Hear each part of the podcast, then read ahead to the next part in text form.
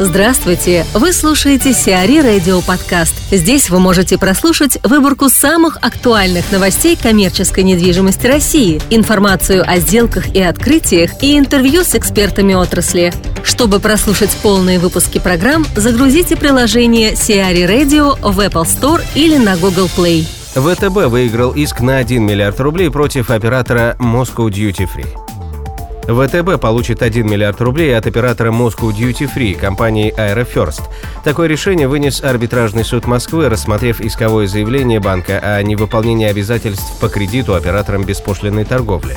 ВТБ выдал кредит компании Aerofirst в октябре 2014 года, однако спустя год компания перестала выплачивать его.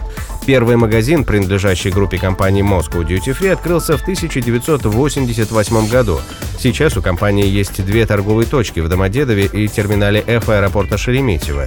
Еще одна ранее располагалась в терминале Д аэропорта Шереметьево. Компания ушла оттуда, уступив права на управление местными магазинами Duty Free Imperial подконтрольной Аркадию Ротенбергу. Юрий Шишмарев, генеральный директор Citybox России, расскажет о развитии складов self-storage в нашей стране. Рынок э, self-storage – это не российское изобретение и не российская инновация, как и многое другое, в общем-то. Первые склады self-storage появились в Соединенных Штатах в середине 50-х годов, э, годов прошлого столетия.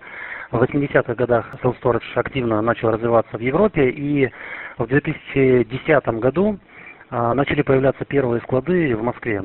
5-6 лет назад это были какие-то единичные терминалы. А на сегодняшний день этот рынок активно развивается и, в общем-то, а, те экономические явления в виде кризисов, каких-то рыночных э, перепадов, мы видим, что они на этом рынке никак не отражаются.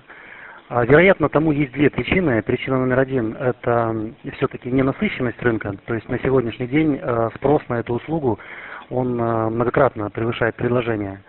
И э, причина номер два – это с каждым годом э, эта услуга становится все более и более популярной, и уровень осведомленности у населения, э, как у физических лиц, так и у корпоративных клиентов, э, становится э, все большим и большим. Поэтому и в 2014, в 2015 и в начале 2016 года мы видим, что на рынке появляются новые терминалы, новые компании, и э, рынок э, развивается, ну, скажем так, по э, вертикальной экспоненте. А, пять лет назад, когда эта услуга только-только появилась в Москве, существовало мнение, что данный вид услуг, услуг индивидуального хранения, он доступен только для обеспеченных слоев населения, поэтому все склады, все терминалы, терминалы, они располагались в основном в районе третьего транспортного кольца. Однако уже сейчас мы видим, что э, компании открываются не только э, далеко за пределами трешки, но и на МКАД э, в Московской области. Мы знаем успешный опыт э, работы подобных компаний. Э, компаний в Зеленограде, в Солнечногорске, в Мытищах, э, в Химках, ну и так далее. Ну и есть ощущение, что дальше география self-storage, она будет э, двигаться все дальше и дальше в область, ну и в регионы в том числе. Если говорить про оптимальные э, место расположения э, складов self-storage, то э, безусловным остается тот факт, что во главу угла становится транспортная доступность. А, не секрет, что существует два вида клиентов. Это физические лица и корпоративные клиенты. И если для физических лиц э, максимально удобным является фактор шаговой доступности, ну, я имею в виду а, появление терминалов, э, терминалов где-то в спальных районах, густонаселенных районах и так далее, то для бизнес-аудитории э, ключевым фактором является как раз-таки удобная транспортная доступность вылетные магистрали, а, основные проезжие части, ну и все, что с этим связано.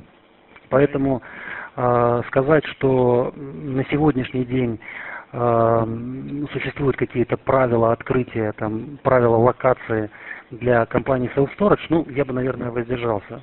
Средние ставки на сегодняшний день в Москве, они находятся на уровне примерно 1000-1300 рублей за квадратный метр в месяц. Но здесь сразу же стоит оговориться, что при э, подсчете расходов э, каждый э, клиент Self Storage, он э, рассчитывает не только стоимость аренды, стоимость услуг, которые он получает за эти деньги. Ну, приведу очень простой пример для малого и среднего бизнеса. Немаловажным является тот факт, что любая компания обращаясь в компанию, э, обращаясь в терминал Self Storage, она может э, подобрать для себя, во-первых, э, строго необходимую для себя площадь. Это может быть 1 метр, 20 метров, 100 метров, ну и так далее. То есть строго по потребностям. Ну и, наконец, в стоимость аренды включены все коммунальные и сопутствующие расходы. Группа О1 хочет приобрести НПФ «Русский стандарт». Группа О1 Бориса Минца нацелилась на покупку МПФ «Русский стандарт». Сделка оценивается примерно в 1 миллиард рублей. При этом бывший владелец НПФ Рустам Тарико может потратить вырученные средства на расчеты с группой БИН, в залоге у которой находится фонд. Одним из условий сделки является эксклюзивный доступ пенсионных фондов группы к сети отделений банка «Русский стандарт». Это означает, что в случае покупки фонда О1 сможет предлагать в них свои пенсионные продукты. Для группы О1 это будет не первый опыт покупки НПФ на таких условиях. Ранее в собственность компании перешел пенсионный фонд «Уралсиб», имеющий доступ к отделениям одноименного Национального банка. Анна Образцова стала коммерческим директором ADG Group. Анна Образцова назначена на должность коммерческого директора ADG Group. Среди ее преимуществ – десятилетний опыт работы в сфере коммерческой недвижимости.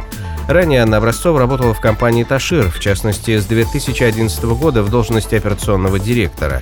Она руководила запуском новых и управлением действующих торговых комплексов, в том числе ТРЦ «Рио Дмитровка», ТРЦ «Райкин Плаза» и других – всего за время работы в компании «Ташир» Анна Образцова реализовала 9 проектов, общая площадь которых оценивается в 800 тысяч квадратных метров.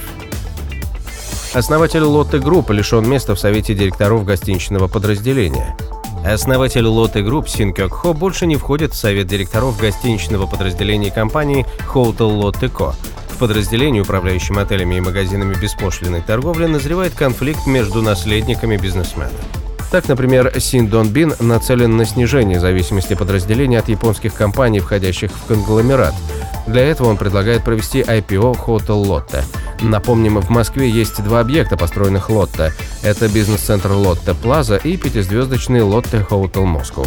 Кроме того, сейчас компания занимается строительством отеля в Санкт-Петербурге, открытие которого запланировано на 2017 год. В ближайшие три года Лотто реализует еще несколько проектов в России, объем инвестиций в которые оценивается в полмиллиарда долларов. Сиари Радио. Эксклюзивные рубрики «За и против», «Ноу-хау», «Ремейк», «Новые форматы». Слушайте в полных выпусках программ в приложении Сиари Radio. Приложение доступно в Apple Store и на Google Play. Более подробная информация на сайте siari.ru slash radio.